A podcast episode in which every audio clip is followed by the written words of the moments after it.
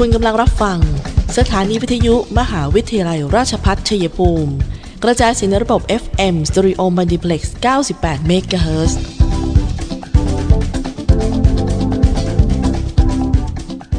ที่นี่สถานีวิทยุกระจายเสียงเพื่อการศึกษา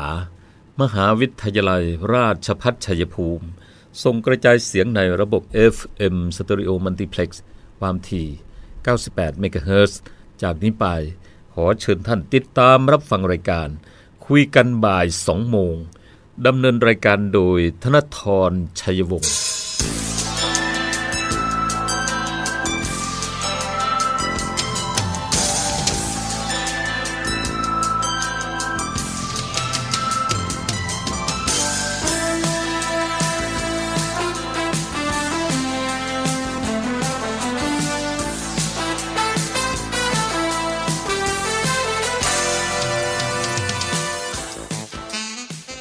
วัสดีค่ะท่านผู้ฟังคะต้อนรับเข้าสู่ช่วงเวลาของรายการคุยกันบ่าย 2 โมงนะคะ วันนี้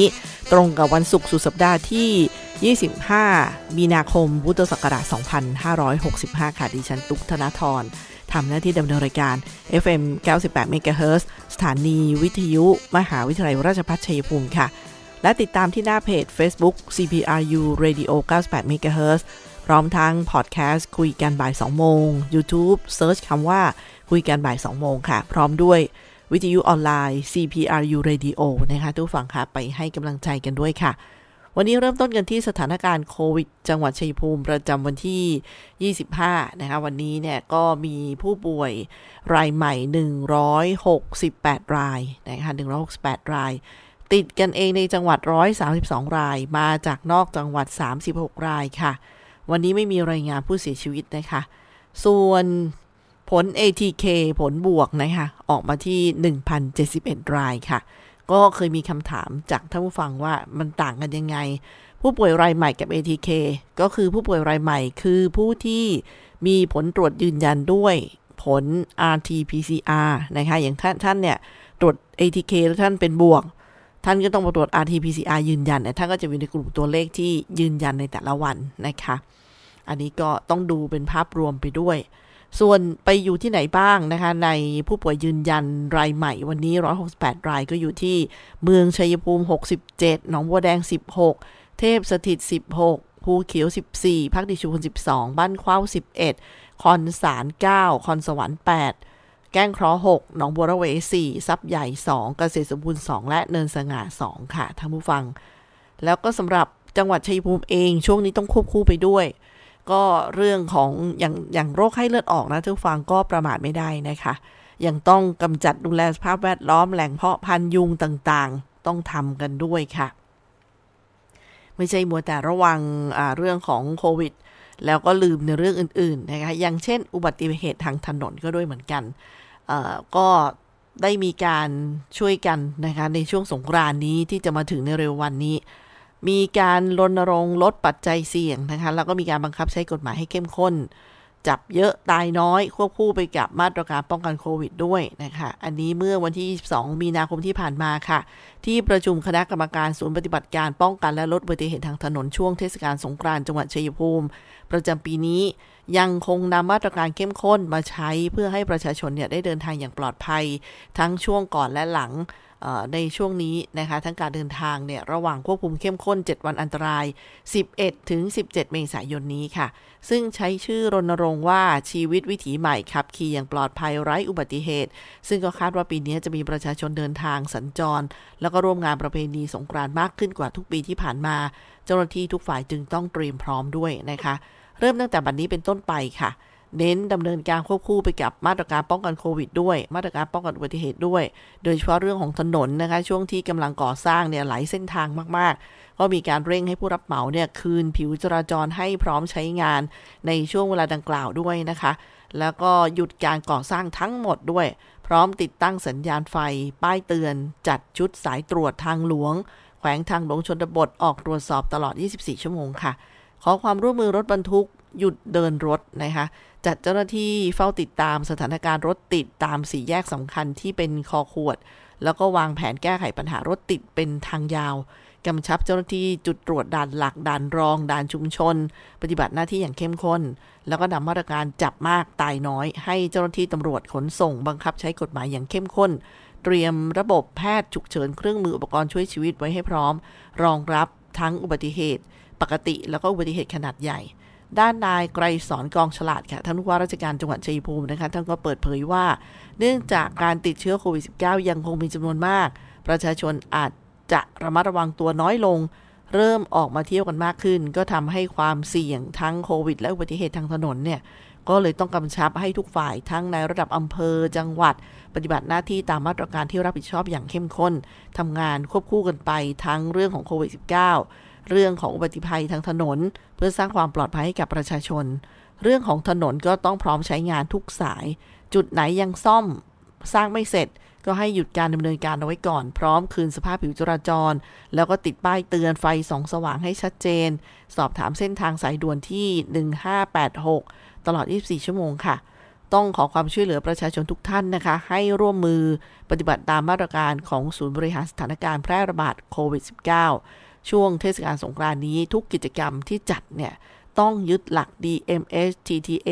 ก็คืออยู่ห่างกันไว้ใส่แมส หมั่นล้างมือ วัดอุณหภูมิ ตรวจหาเชื้อโควิด -19 สำหรับผู้ที่รู้ตัวเสี่ยงนะคะ แล้วก็อย่าลืมแอปไทยชนะด้วยค่ะ การใช้รถใช้ถนนก็ขอให้ปฏิบัติตามกฎจราจรอย่างเคร่งครัด โดยเฉพาะเรื่องของการไม่ขับรถเร็วเกินกำหนด ไม่มีระดับแอลกอฮอล์เกินกฎหมายกำหนด คาดเข็มขัดนิรภัย สวมหมวกกันน็อก เป็นต้นนะคะตรวจสอบเรื่องของสภาพรถ ตรวจสอบเส้นทางหลีกเลี่ยงเส้นทางจุดเสี่ยง เตรียมสภาพร่างกายให้พร้อมก่อนออกเดินทาง หากเจ็บป่วยฉุกเฉินวิกฤตนะคะ สามารถเข้ารับการรักษาพยาบาลที่ใกล้ที่สุดได้ค่ะ โดยไม่ต้องเสียค่าใช้จ่าย ในช่วง 72 ชั่วโมงแรก ตามนโยบายเจ็บป่วยฉุกเฉินมีสิทธิ์ทุกที่นะคะ อันนี้ก็เป็นเรื่องของอประเด็นทักทายของวันนี้ค่ะ เดี๋ยวพักกันสักครู่นะคะท่านผู้ฟังคะยิ่งใหญ่ในศรัทธาหนึ่งมหาวิทยาลัย ยิ่งวันยิ่งเกรงไกรราชพัฒชัยภูมิมหาวิทยาลัยราชพัฒชัยภูมิรับสมัครนักศึกษาระดับปริญญาตรี ภาคเรียนที่1ทับ2565 ทีแคส65 รอบโควต้า ครั้งที่ 2 1 มีนาคม ถึง 20 เมษายน 65 22 เมษายน ประกาศรายชื่อผู้มีสิทธิสัมภาษณ์ 29 เมษายน สัมภาษณ์ 1 พฤษภาคม ประกาศผลผู้ผ่านการสอบ ยืนยันสิทธิ์ 4-5 พฤษภาคม ในระบบ TCAS สละสิทธิ์ 6 พฤษภาคม ในระบบ TCAS ประกาศผลผ่านการคัดเลือก 9 พฤษภาคม 65 รายงานตัว 10 พฤษภาคม 65 โทรศัพท์ 044 815 120 044 815 120 หรือที่ cpru.ac.th บัณฑิตที่ยอมรับของสังคมรักษาภาวิธีทางให้ดำรงทุกฝั่งคะช่วงนี้ก็ต้องย้ำกันว่าไปให้กำลังใจกับผู้จัดกันด้วย นั่นก็คืองานชัยภูมิมอเตอร์โชว์ 2022 นะคะ ชัยภูมิผนึกกำลังกลุ่มผู้ค้ารถยนต์ ลูกพยาแล ธุรกิจรถยนต์รถจักรยานยนต์ในจังหวัดนะคะกว่า 12 รายค่ะ จับมือกันจัดงานชัยภูมิมอเตอร์โชว์ 2022 มหกรรมยานยนต์เพื่อคนชัยภูมิครั้งที่ 1 ที่ศูนย์การค้าโรบินสันไลฟ์สไตล์ชัยภูมิ เป็นการกระตุ้นเศรษฐกิจฝ่าวิกฤตโควิด -19 นะคะซึ่งงานนี้เนี่ยท่านก็จะได้พบกับรถยนต์ รถจักรยานยนต์รุ่นใหม่จากแบรนด์ชั้นนำพร้อมอุปกรณ์ประดับยนต์ ประกันภัย สินเชื่อก็มาจากสถาบันการเงินต่างๆนะคะแล้วก็บริการกันแบบครบวงจร ทั้งโปรโมชั่นพิเศษ ส่วนลดอีกมากมายภายในงานค่ะ จองกันในงานนี้รุ่นรับรางวัล Gift Voucher มูลค่ากว่า 660,000 บาท ทุกค่ายจัดเต็มนะคะ จัดหนักแบบไม่มีกักเลยเเริ่มแล้วนะคะ ตั้งแต่บัดนี้ถึง 3 เมษายนที่ศูนย์การค้าโรบินสันไลฟ์สไตล์ชัยภูมิค่ะ นอกจากนั้นนะคะ ก็ทางกระทรวงวัฒนธรรมท่านฟังค่ะก็ย้ำกันว่าสงกรานต์วิถีใหม่ สืบสานวัฒนธรรมไทยให้ปลอดภัยไร้โควิด -19 กิจกรรมที่สามารถทำได้นะคะก็อย่างเช่นทำบุญตักบาตรที่วัด ถวายดอกไม้ทุบเทียน ฟังเทศเฟังเทศนาธรรม ส่งน้ำพระ และพระสงฆ์รดน้ำขอพร ผู้ใหญ่ในชุมชน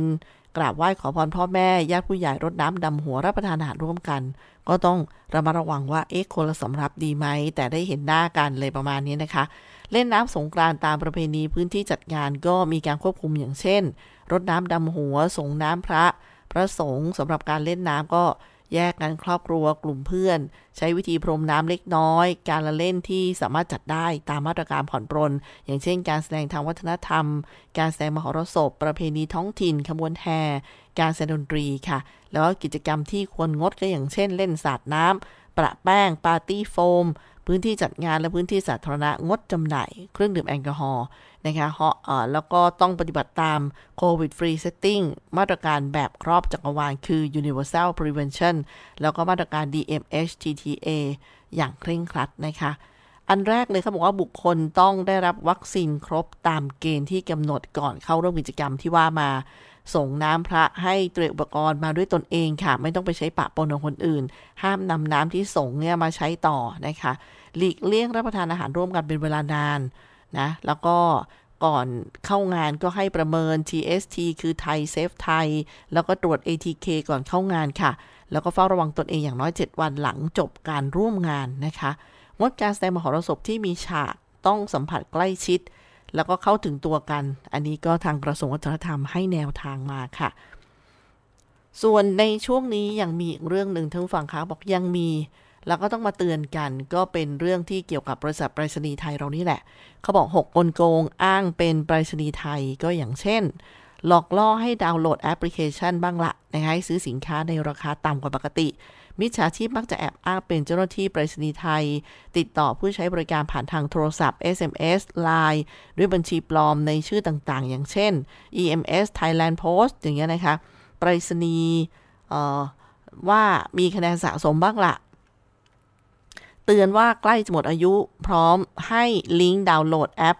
แอปพลิเคชันปลอม EMS Central เพื่อนนำคะแนนมาใช้แลกซื้อสินค้าในราคาต่ำกว่าปกติ รวมไปถึงตัดต่อภาพพนักงานภาพประกาศภาพสื่อ ประชาสัมพันธ์โปรโมชั่น ภาพข่าวประชาสัมพันธ์ เพื่อเชิญชวนให้ซื้อสินค้าเครื่องใช้ไฟฟ้า โทรศัพท์มือถือ รวมไปถึงส่งใบแจ้งหนี้กรมสรรพากรให้จ่ายค่าภาษีของรางวัลอย่างนี้ก็มีค่ะ อีกแนวหนึ่งคืออ้างว่าเป็นเจ้าหน้าที่หลอกว่าส่งสิ่งของผิดกฎหมายอีกกลโกงหนึ่งก็คือแอบอ้างเป็นเจ้าหน้าที่ไปรษณีย์ไทยนะคะแล้วเจ้าหน้าที่ตำรวจ โทรติดต่อแจ้ง ผู้ใช้บริการว่าสิ่งของที่ฝากส่งเป็นสิ่งของผิดกฎหมาย โอ้โห ดิฉันเพิ่งเจอเมื่อเมื่อวันก่อนเองท่านฟังคะแนวนี้ อย่างเช่นสารเสพติดชนิดต่างๆ เอกสารประจำตัวพาสปอร์ตสำเนาบัตรประชาชนสมุดบัญชี พร้อมทั้งออกอุบายว่า ช่วยโอนสายไปยังผู้แอบอ้างเป็นเจ้าหน้าที่ตำรวจ ซึ่งจะเสนอตัวเป็นผู้ดำเนินการทางกฎหมาย เพื่อไม่ให้มีคดีความโดยผู้ใช้บริการจะต้องโอนเงินค่าดำเนินการ เข้าบัญชีของมิจฉาชีพก่อนเนี่ยจะมาแนวเนี้ยนะคะ วันก่อนนี้ฉันก็เจอแนวแนวเนี้ยท่านฟังคะแล้วก็มีสร้างอีเมลปลอมหลอกให้คลิกลิงก์บ้างก็มี มิจฉาชีพจะส่งอีเมลแอบอ้างว่าเป็นอีเมลจากบริษัทไปรษณีย์ไทย พร้อมแนบลิงก์เข้าเว็บไซต์ปลอม แล้วก็แจ้งว่าไม่สามารถจะส่งพัสดุของลูกค้าได้ ให้คลิกลิงก์เพื่อชำระค่าดำเนินการ ตรวจสอบสถานะสิ่งของฝากส่ง กรอกข้อมูลส่วนตัวเพื่อเหตุผลอื่น ๆ ทั้งนี้นะคะไปรษณีย์ไทยใช้อีเมลตัวนี้ค่ะ post postal care at thailandpost.co.th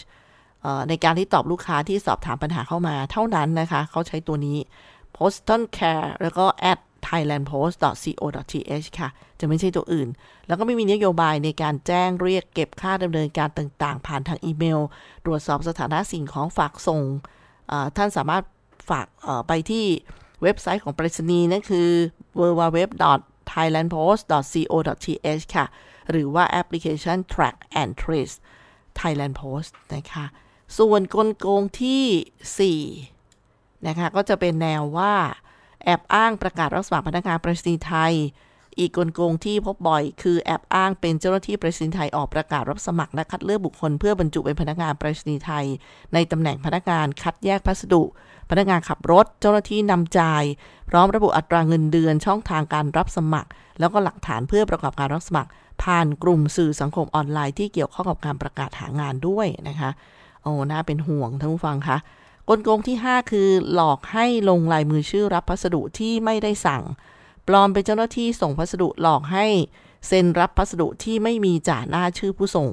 ซึ่งอาจเป็นสิ่งของผิดกฎหมาย โดยที่ผู้ใช้บริการไม่ได้สั่งสินค้า โดยอ้างว่าสามารถนำส่งส่งคืนได้ ภายหลังหรือเหตุผลอื่น ๆ พร้อมจัดฉากเป็นเจ้าหน้าที่ตำรวจปลอมเข้ามา ขอตรวจสอบสิ่งของภายหลัง จากผู้ใช้บริการหลงเชื่อเซ็นรับพัสดุไปแล้วแน่ท่านฟังเขาโหมีแบบทำให้เหมือนจริงมากเลย กลโกงที่ 6 เว็บไซต์ปลอมแอบอ้างชื่อปรษณีไทยแจกรางวัลแอบอ้างให้ผู้ใช้บริการเนี่ยตอบแบบสอบถามทางเว็บไซต์ โดยระบุว่าเป็นแบบสอบถามจากปรษณีย์ไทย เพื่อลุ้นรับของรางวัลเป็นสมาร์ทโฟน หรือบัตรรางวัลต่างๆ ก็เก็บเอาไว้เป็นความรู้ค่ะท่านผู้ฟัง เจอกลโกงแบบนี้จะได้รู้ทันโจรออนไลน์กันนะคะ อันนี้ก็เป็นสิ่งดีที่นำมาเตือนกันในช่วงเวลานี้กับคุยกันบ่าย2โมงพักกันครู่หนึ่งค่ะ มหาวิทยาลัยราชภัฏชัยภูมิ เปิดรับสมัครนักศึกษาหลักสูตร วิศวกรรมศาสตร์ สาขาวิชาวิศวกรรมการผลิต โดยมุ่งเน้น ในการเพิ่มทักษะความรู้ด้านวิศวกรรมศาสตร์ ให้กับนักศึกษา ในระดับวิชาชีพชั้นสูง ทางด้านวิศวกรรมศาสตร์ ขยายโอกาสทางการศึกษา ด้านวิศวกรรมศาสตร์ ให้กับเยาวชนในท้องถิ่น และพื้นที่ใกล้เคียง เพิ่มศักยภาพแก่ประชาชนในท้องถิ่น ให้ดำรงชีพ โดยพึ่งพาตนเอง พร้อมทั้งเสริมสร้างสมรรถนะในวิชาชีพอย่างเป็นรูปธรรม สอบถามโทร 085 102 0491 087 456 9889 และ 082 453 3052 หรือที่เว็บไซต์ cpru.ac.th มิติใหม่แห่งการศึกษา มหาวิทยาลัยราชภัฏชัยภูมิ มุ่งสร้างบัณฑิตคุณภาพ จากอุตสาหกรรมภูมิภาค สู่อุตสาหกรรมอาเซียน และส่งเสริมการพัฒนาท้องถิ่นข่าวดีเรียนปริญญาตรีที่คณะบริหารธุรกิจ มหาวิทยาลัยราชภัฏชัยภูมิ หลักสูตรบริหารธุรกิจบัณฑิต สาขาวิชาบริหารธุรกิจ วิชาเอกการจัดการ วิชาเอกธุรกิจดิจิทัล วิชาเอกการเงิน และสาขาวิชาการท่องเที่ยวและบริการ เรียนทฤษฎีแค่ 3 ปี จากนั้นไปฝึกสหกิจศึกษาณสถานประกอบการ หรือหน่วยงานจริงอีก 1 ปีทำให้มีโอกาสที่จะได้งานเร็วขึ้น งานดี เงินดี และอยากมีธุรกิจเป็นของตนเอง ต้องเรียนบริหารธุรกิจ ว่าแต่สมัครเรียนกันหรือยัง ตอนนี้เปิดรอบโควตา TCAS 65 แล้วนะ เพิ่มเติมโทร 081 544 7644 เลือกเรียนบริหารธุรกิจ เลือก CPBS CPRU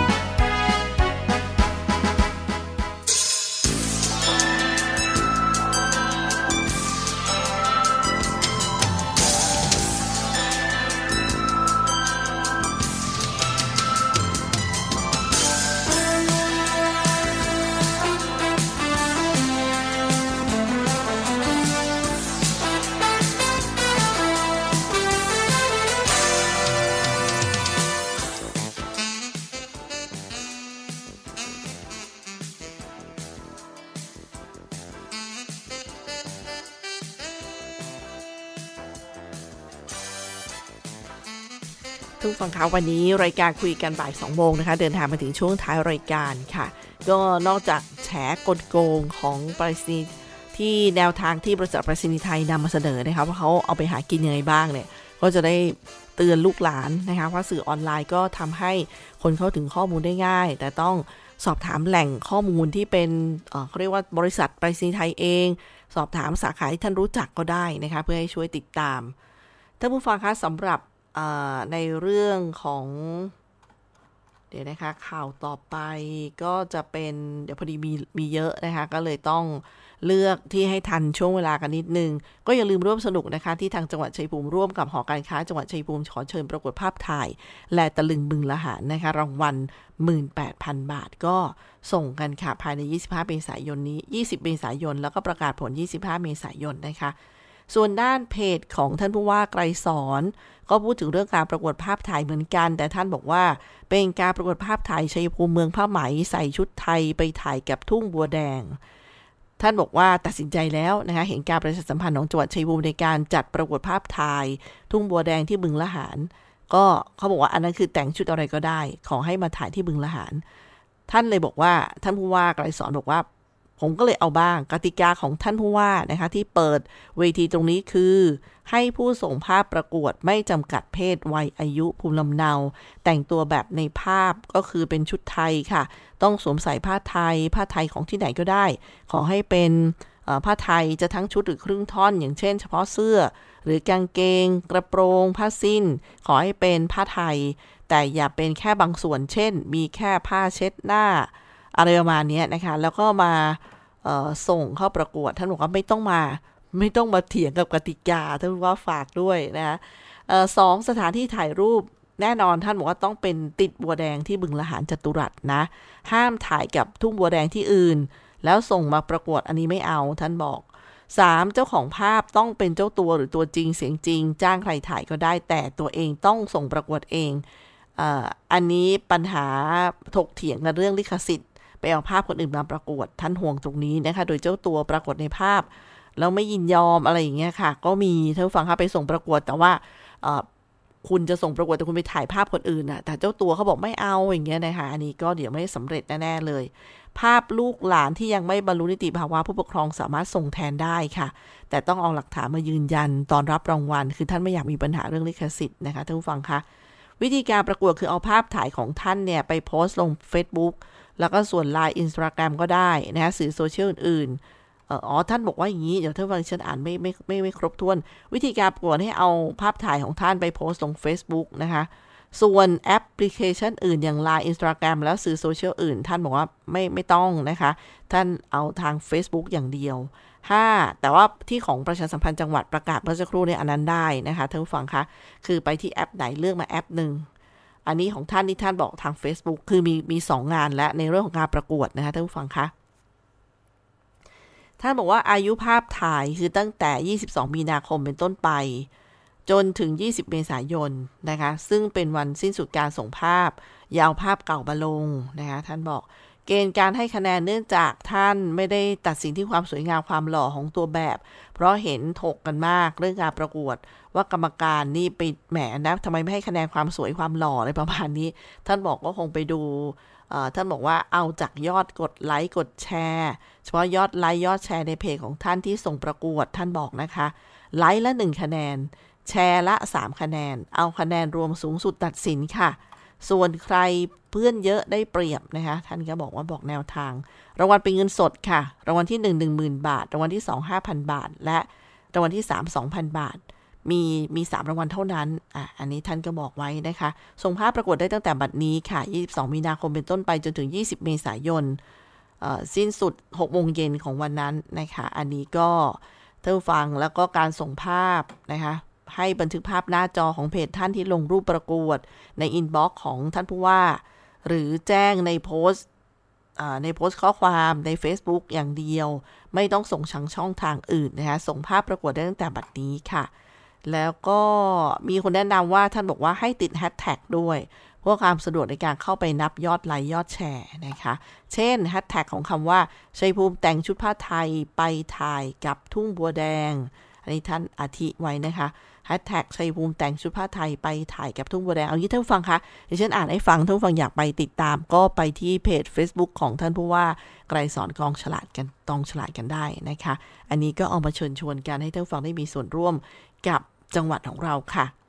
ส่วนในรอบเดือนเมษายนเนี่ยนะคะ การแจ้งให้บริการวัคซีนของโรงพยาบาลชัยภูมิจะอยู่ในช่วง วันที่ 7 21 และ 28 คือทุกวันพฤหัสบดี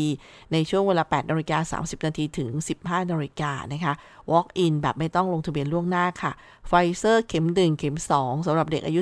12-17 ปี เข็ม 1 เข็ม 2 เข็ม 3 และเข็ม 4สำหรับประชาชนอายุ 18 ปีขึ้นไปนะคะแอสตราเซเนกาสำหรับเข็ม 1 เข็ม 2 เข็ม 3 และเข็ม 4สำหรับประชาชนอายุ 18 ปีขึ้นไปที่ Big C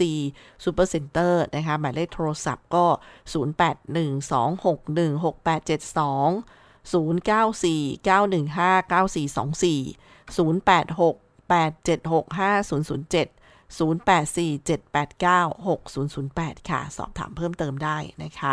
อันนี้ก็เเป็นเรื่องราวที่คุยกันบ่าย 2 โมงนำมา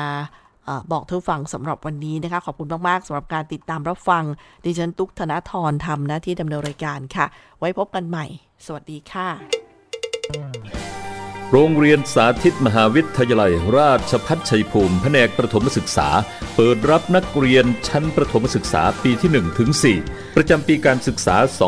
2565 English Program เรียนภาษาอังกฤษ ไทย จีน กีฬากอล์ฟจำนวน 25 คนต่อห้องเรียน อำนวยการสอนโดยอาจารย์ผู้เชี่ยวชาญ ตำแหน่งผู้ช่วยศาสตราจารย์ และอาจารย์ด็อกเตอร์จากคณะครุศาสตร์ รับสมัครวันนี้ถึงวันที่ 10 พฤษภาคม 2565 ติดต่อสอบถามโทรศัพท์ 044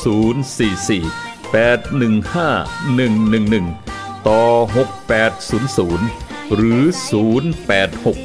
246 4641 ในเมืองมีบริการรถรับส่ง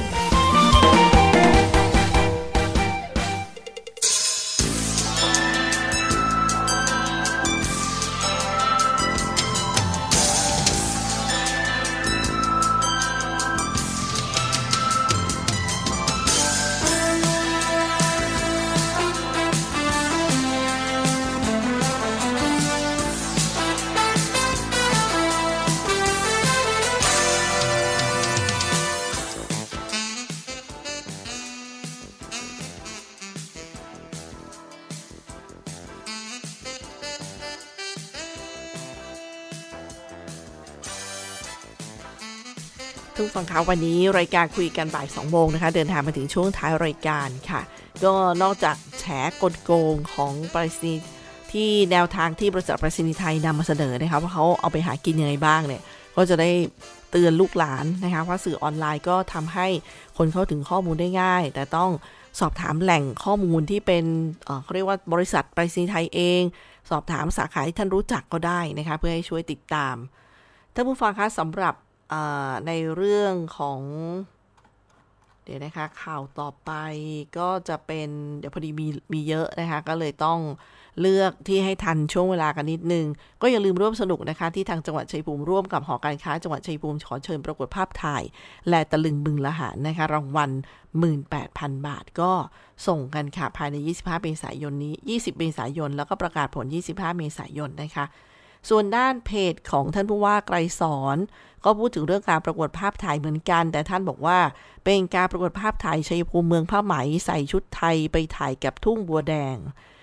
ท่านบอกว่าตัดสินใจแล้วนะคะเห็นการประชาสัมพันธ์ของจังหวัดชัยภูมิในการจัดประกวดภาพถ่าย ทุ่งบัวแดงที่บึงละหาร ก็เขาบอกว่าอันนั้นคือแต่งชุดอะไรก็ได้ ขอให้มาถ่ายที่บึงละหาร ท่านเลยบอกว่าท่านผู้ว่าไกรสอนบอกว่าผมก็เลยเอาบ้างกติกาของท่านผู้ว่านะคะที่เปิดเวทีตรงนี้คือ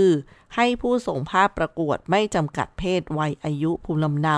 แต่งตัวแบบในภาพก็คือเป็นชุดไทยค่ะ ต้องสวมใส่ผ้าไทย ผ้าไทยของที่ไหนก็ได้ ขอให้เป็นผ้าไทยจะทั้งชุดหรือครึ่งท่อน อย่างเช่น เฉพาะเสื้อ หรือกางเกง กระโปรง ผ้าสิ้น ขอให้เป็นผ้าไทย แต่อย่าเป็นแค่บางส่วน เช่น มีแค่ผ้าเช็ดหน้า อะไรประมาณนี้นะคะ แล้วก็มาส่งเข้าประกวดท่านบอกว่าไม่ต้องมา ไม่ต้องมาเถียงกับกติกาท่านผู้ว่าฝากด้วยนะคะเอ่อสองสถานที่ถ่ายรูปแน่นอนท่านบอกว่าต้องเป็นติดบัวแดงที่บึงละหารจตุรัสนะ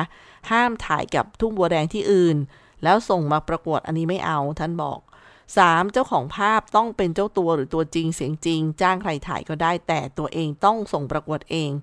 อ่ออันนี้ปัญหาถกเถียงกันเรื่องลิขสิทธิ์ ไปเอาภาพคนอื่นมาประกวดท่านห่วงตรงนี้นะคะ โดยเจ้าตัวปรากฏในภาพ แล้วไม่ยินยอมอะไรอย่างเงี้ยค่ะ ก็มีท่านผู้ฟังคะไปส่งประกวด แต่ว่า